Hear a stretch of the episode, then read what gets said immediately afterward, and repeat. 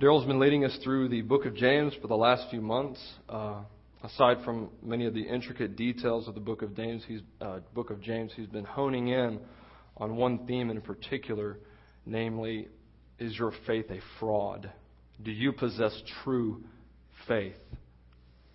Today I'd like to lead you through a passage in the Gospel of John, John chapter 15, that follows the exact same train of thought that Daryl's been working through of discovering if our faith is genuine or not. It's a very dense passage with figurative and literal language weaving in and out with each other. But I hope in the short time that we have together, I can make things as clear as possible and provide us with some application for our daily lives. In John chapter 13, Jesus has already entered the upper room to celebrate the Passover with his disciples. He begins what is commonly referred to as his upper room discourse. He teaches his disciples about the Holy Spirit, true love, and servanthood, among many other things. Toward the beginning of chapter 13, we see the betrayal of Judas consummate. On into chapter 14, teaching about the coming of the Holy Spirit. And at the beginning of chapter 15, Jesus begins to explain to his disciples the concept of abiding in him and its rewards and the consequences for those who do not abide in him. Starting at verse 1, John chapter 15. I am the true vine, and my Father is the vine dresser. Every branch in me that does not bear fruit, he takes away. And every branch that does bear fruit, he prunes, that it may bear more fruit. Already you are clean because of the word that I have spoken to you. Abide in me, and I in you. As the branch cannot bear fruit by itself unless it abides in the vine. Neither can you unless you abide in me. I am the vine, you are the branches. Whoever abides in me and I in him, he it is that bears much fruit. For apart from me, you can do nothing. If anyone does not abide in me, he is thrown away like a branch and withers, and the branches are gathered, thrown into the fire, and burned. If you abide in me, and my words abide in you, ask whatever you wish, and it will be done for you. By this my Father is glorified, that you bear much fruit, and so prove to be my disciples. Thanks be to God for his holy word. Now, to set the context of where Jesus is right now, in the last verse of chapter 14, Jesus says to his disciples, "Rise, let us go from here." So it appears that they've already left the upper room, and they're probably on their way to the Kidron Valley, which leads to the Garden of Gethsemane, which you see Jesus enter into later in subsequent chapters. And nobody really knows exactly, but that's probably the most plausible answer, that it's possible he saw maybe a vine on his way to the Kidron Valley, and he used kind of that just-seen imagery to create a teaching about the nature of himself, his Father, and his followers. In verse 1, Jesus identifies himself as the true vine. Some translations may say real vine. Either way, Jesus' use of the term vine to a first-century Jew would immediately bring Old Testament passages to mind, such as Isaiah 5, Ezekiel 15, Ezekiel 19, Psalm 80, Hosea 10, and many others, where Israel is described as Yahweh's vineyard, or his vine, Yahweh being the personal name of God. Let's look at Isaiah 5, 1 through 7 for an example. It says, "Let me sing for my beloved my love song concerning his vineyard. My beloved had a vineyard on a very fertile hill. He dug it and cleared it of stones and planted it with choice vines. He built a watchtower in the midst of it and hewed out a wine vat in it. And he looked for it to yield grapes, but it yielded wild grapes. And now I will tell you what I will do to my vineyard. I will remove its hedge, and it shall be devoured. I will break down its wall, and it shall be trampled down. I will make it a waste. It shall not be pruned or hoed, and briars and thorns shall grow up. I will also command that the clouds, they rain no rain upon it. For the vineyard of the Lord of hosts is the house of Israel. And the men of Judah are his pleasant planting. He looked for justice, but behold bloodshed. For righteousness, but behold, an outcry." Just as you see that Israel was depicted as the vineyard or vine of Yahweh, and they were faithless in doing what they were asked to do by God. Jesus says, I am the true vine, and I am faithful to God in all things. Israel, you might put it this way, Israel was the type. Christ is the antitype, meaning the ultimate fulfillment of Israel itself. What they were faithless to do, Jesus was faithful to do. Jesus in verse 1 tells the disciples that his Father is the vine dresser. Some translations may say gardener. God the Father is the one who takes care of the vine, the one who nurtures it, who supports the branches, making sure that all the sap gets to the vines and the vine is doing what it needs to be doing. He does this vine dressing through a process what we know as pruning, which we're going to see in just a moment. Jesus then goes on to describe his followers as the branches, which is what I think to be the crux of this passage, the most important point. Among all the topics surrounding the vine metaphor, the main thing that Jesus wants to know from it is how a relationship with him is supposed to be sustained and lived out in the world in which we live through the process of abiding in him, as well as the consequences for those who do not abide in him. Jesus says in verses 2 through 3, every branch in me that does not bear fruit, he takes away. And every branch that does bear fruit, he prunes, that it may bear more fruit. Already you are clean because of the word I have spoken to you. Now, I first want to deal with the pruning part of this passage and come to the worthless branches later on, because Jesus is going to bring them up a little bit later. So I want to take that issue up then. If any of you know anything about gardening or trimming vines or anything of that nature, if you have a tree or a plant that's kind of weakening or withering, and you go out there and you start cutting away at it, you start pruning it, sometimes it can help it to bloom and blossom and become more fruitful than ever. I remember we have some crepe myrtles in our yard, and I remember a couple of years ago they were real thick and weren't looking very pretty. And I remember one day Brittany went out there, took the thinning shears, started cutting away at them, and I came home from work and saw nothing but a naked bare tree, really small. I thought they were just about dead, but sure enough, in due time, they started blooming, and they were more thick and more beautiful than ever, and they're probably some of the thickest trees we have in our yard right now, so I really appreciate her work there. It's saving me some yard work. But the pruning she did provided the necessary means to give the tree what it needed so that it may become fruitful and even, you might say, more fruitful. The word prune, as used in verse 2, is the Greek word kathere, or literally to make clean. And the Greek word in verse 3, clean, is the word katharoi. They mean the same thing in Greek. They're just being used in different tenses. So in effect, Jesus is saying, my Father makes clean those who bear fruit, and you are already clean because of the word I have spoken to you. Or you might say it the other way around.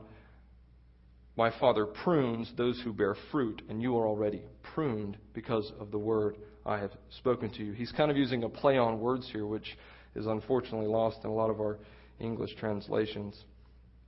So those who are bearing fruit for God's glory will experience a further pruning by God so that they may bear even more fruit. The pruning process may be tough, it may be trials, it may be temptations, but nevertheless, enduring these trials and temptations will produce fruit in the life of the believer. And what kind of fruit does God have in mind here? Well, simply put, not to reduce it to this, but just to provide some sort of clarity, Galatians 5:22 through 23, it says, the fruit of the Spirit is love, joy, peace, patience, kindness, goodness, faithfulness, gentleness, and self-control. Continuing on in verse 4, abide in me, and I in you, as the branch cannot bear fruit by itself unless it abides in the vine. Neither can you unless you abide in me. I am the vine, you are the branches.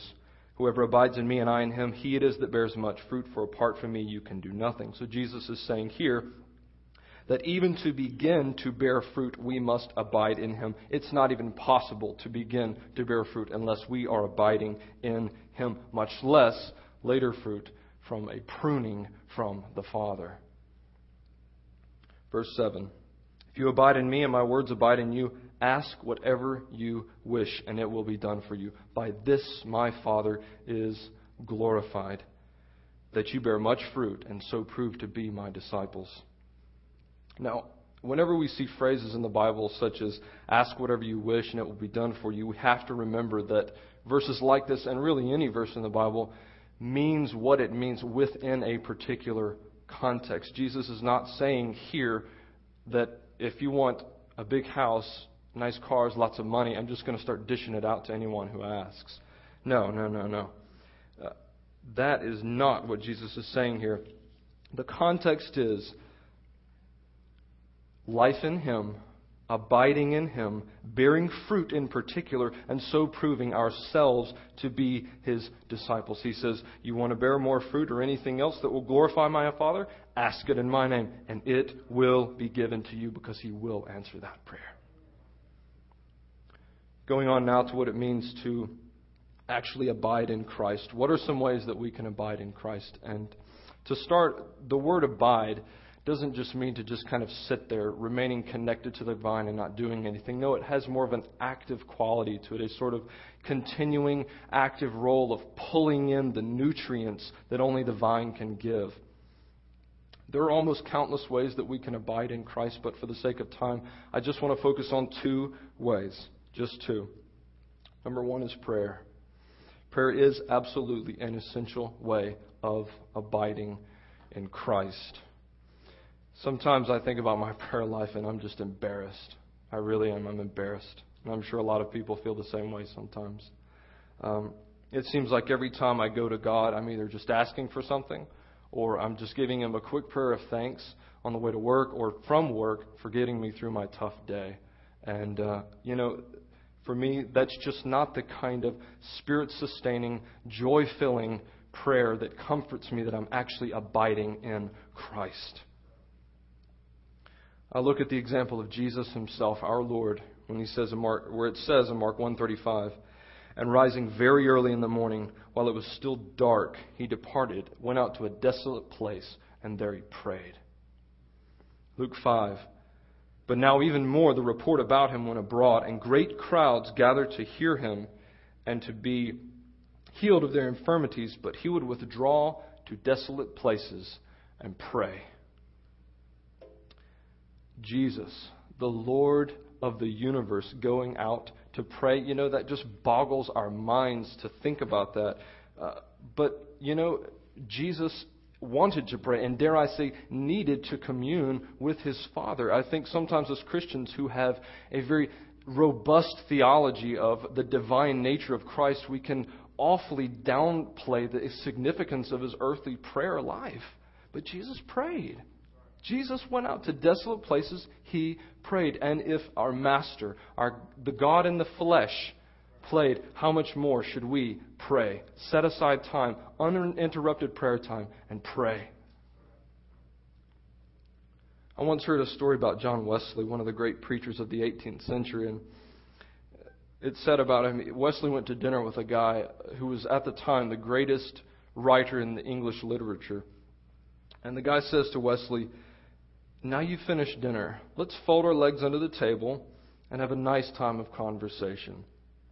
Wesley said, I'm sorry, I have to go. But it's not yet 9 o'clock. Why are you going? Wesley said, I have an appointment tomorrow at 4 o'clock in the morning. At 4 o'clock in the morning, the man said.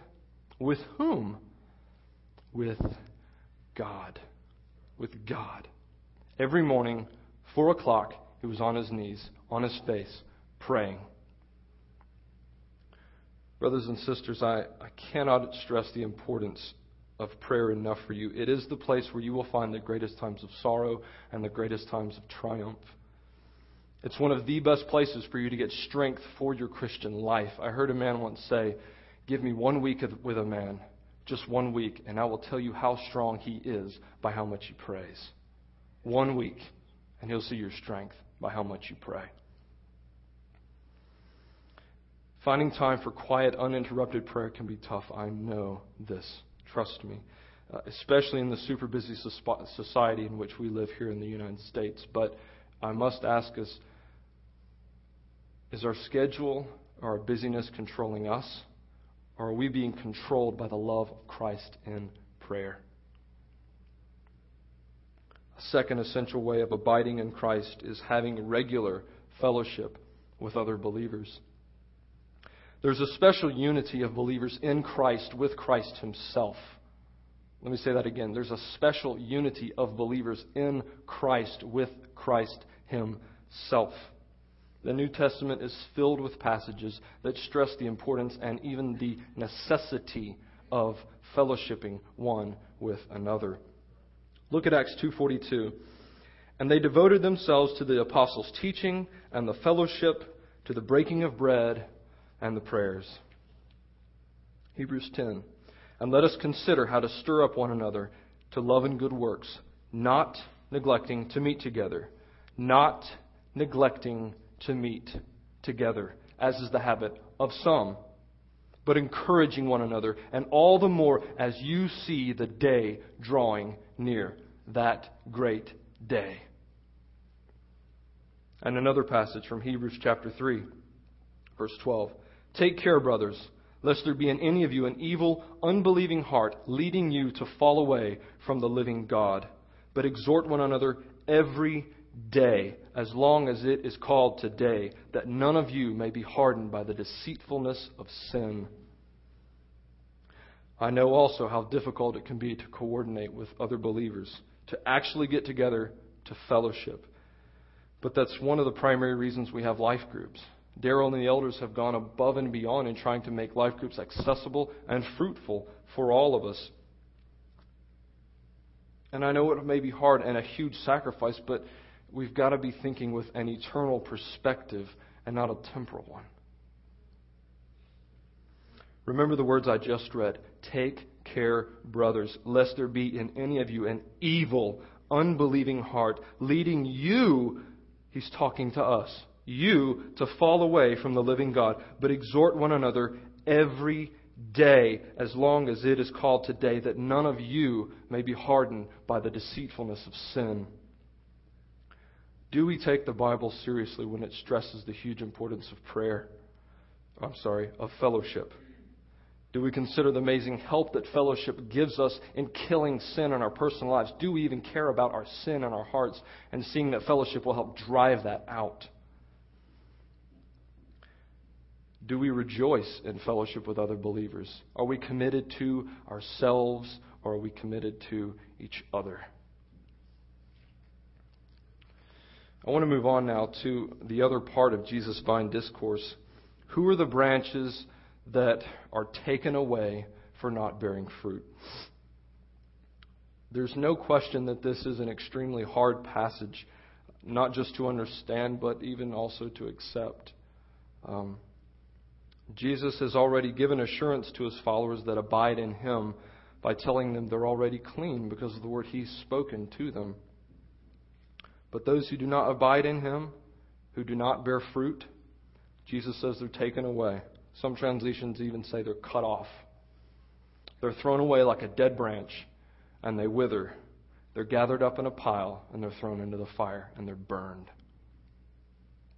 Here's the picture. On a vine, you've got lots of branches, grapes shooting out. Some are fruitful, some are not. The ones that are fruitful are not fruitful. They just hang there devoid of grapes. They're not taking in any of the nourishing sap from the vine, so they wither and they are totally useless. And Christ says it is those branches that are the ones that the Father takes away. In other words, he cuts or breaks them off. They're thrown out and they await fire. I firmly believe that this passage, this warning passage, is for Christians. I looked at a lot of commentaries on this because it's a tough passage, and to see what other guys had to say. And a lot of them couldn't make heads or tails of it either way. A lot of them just kind of dodged it. But they just couldn't seem to make much sense of it because it is hard to understand. But I submit to you, it is for all who call themselves Christian. Many Christians wonder, well, then how can they be in Christ and still be thrown away and reserved for fire? What about the passages where Jesus says, no one will snatch you out of my hand? You know, how can we make these things fit? Did they lose their salvation? What's exactly going on here? The people Jesus is referring to here are those who think that they know Christ, but who never really knew Christ in the first place. Let me put it this way, in a kind of theological language. They're only in Christ positionally, but not salvifically. Does that make sense? They have an appearance or a position of being in Christ, but they have no real salvation, no true saving faith. As heartbreaking as it is, and as dreadful as it is to think about, it's very possible and even probable that there are Christians in this church service right now who may be one of these people. They may profess to know Christ. They may pay their taxes. They don't cheat on their wives or their husbands. They don't curse. They go to church. They may even pray before meals. But they have no real relationship or love for Christ. They're not abiding in Him. They're not taking in the nutrients that only Christ can and does give. They're having no communion with Christ. Their hope ultimately lies within themselves for gaining entrance into the kingdom of God, and ultimately they have no hope. I do not say these things lightly. This is serious business. And just to show you that this kind of warning is not just some kind of flash in the pan, I want to take you to some other scriptures that speak in the same vein. Romans 8:13, if you live according to the flesh, you'll die. But if by the Spirit you put to death the deeds of the body, you will live. Hebrews 10, for if we go on sinning deliberately after receiving the knowledge of the truth, there no longer remains a sacrifice for sins, but a fearful expectation of judgment and a fury of fire that will consume the adversaries.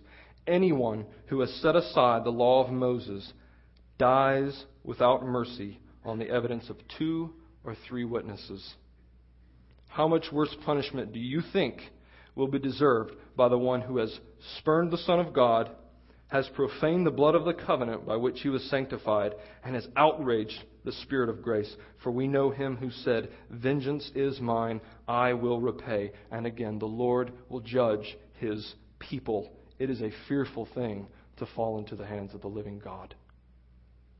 Finally, Matthew 7, Jesus says, not everyone who says to me, Lord, Lord, will enter the kingdom of heaven, but the one who does the will of my Father who is in heaven.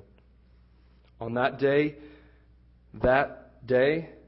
many will say to me, Lord, Lord, did we not prophesy in your name? Did we not cast out demons in your name and do many mighty works in your name? And then I will declare to them, I never knew you. Depart from me, you workers of lawlessness.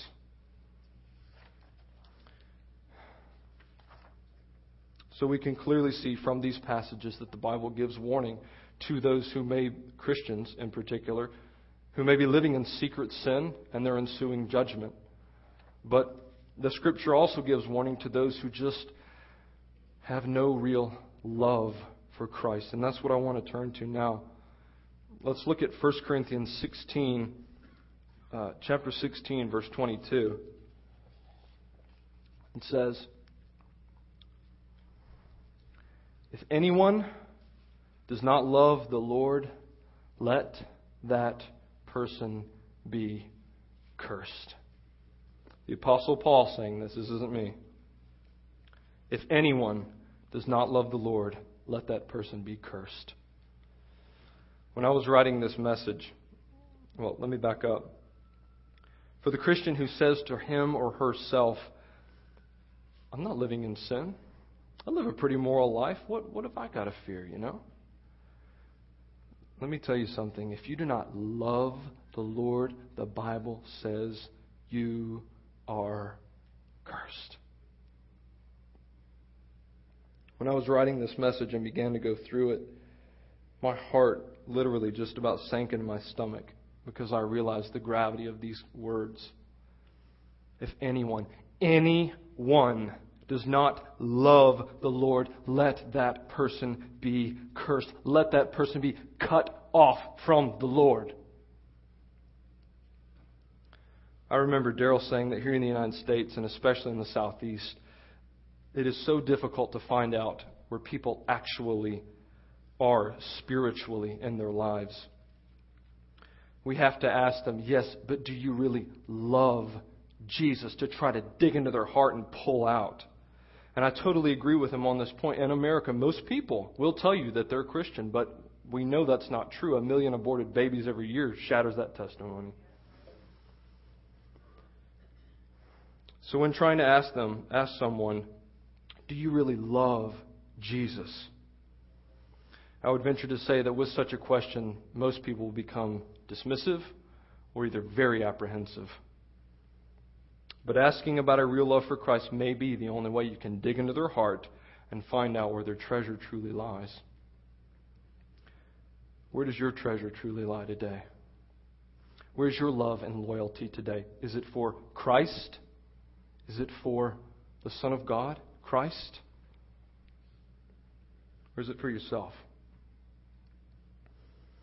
So, to what is God calling all those who call themselves Christian today? He's calling them to a sincere love for Christ. He's calling you to a sincere love for Christ. We can't just think that we're all fine and dandy because we don't look at pornography. Maybe we don't smoke, we don't drink, we don't use drugs.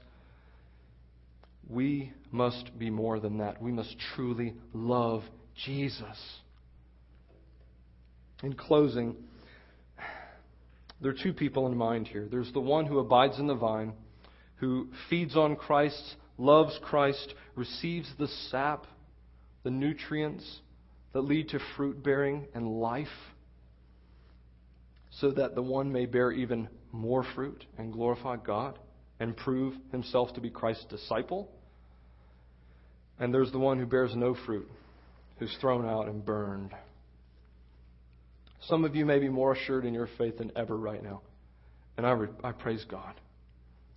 You can say with confidence, I love Jesus. I do. I love Jesus. You're not being prideful, but you're just confident that God is working in your life. You know that your love for Jesus is genuine. But some of us, if we're really honest with ourselves, we might just tell ourselves, no, I don't have a real love for Christ. And this is for you this morning. I don't want to leave you with this, but considering the branches that are cut off, I want you to listen to a poem by a guy named D.H. Lawrence, who picked up on the passage in Hebrews 10 about how fearful it is to fall into the hands of the living God. And listen as he talks about how fearful it is to fall out of the hands of the living God. Quote, "It is a fearful thing to fall into the hands of the living God, but it is a much more fearful thing to fall out of them. Did Lucifer fall through knowledge? Oh, then pity him that plunged. Save me, O God, from falling into the ungodly knowledge of myself as I am without God. Let me never know, O God, let me never know what I am or should be when I have fallen out of your hands, the hands of the living God, that awful and sickening, endless sinking through the slow, corruptive levels of disintegrative knowledge when the self has fallen from the hands of God and sinks, seething and sinking, corrupt and sinking still in depth after depth of disintegrative consciousness, sinking in the endless undoing, the awful catabolism into the abyss, even of the soul, fallen from the hands of God. Save me from that, O God. Let me never know myself apart from the living God." Unquote. Brothers and sisters, the Bible can give us extremely hard things to swallow sometimes, but swallow them we must. It's not a game. It's not a game. I know that these aren't always fun concepts to think about, but they are real. They're real. And let me emphasize something to you. These warning passages, they're not just there to paralyze you to the point of despair and fear. No, they are there to fill us with or inspire us to genuine repentance and sincere love for Christ. Let me say that again. They're not there to paralyze us and drive us to despair. They're there to inspire us to repent, to put on Christ, to love Him. The idea of God cutting off people from the vine who call themselves Christian is not there to make you hopeless and not just give up and say, I know I don't love the Lord like I should. I should just give up and I'm just going to reserve myself for fire. No, no, no. It is there to spur you on repentance and godly sorrow, to make you evaluate yourself and see where your love truly lies today, with the hope that any misplaced love that might be in you, you'll recognize it and give all of your love to Christ. And I mean all of your love to Christ. He is worth it. He's worth it. Do you think that God enjoys cutting off people from the vine? No.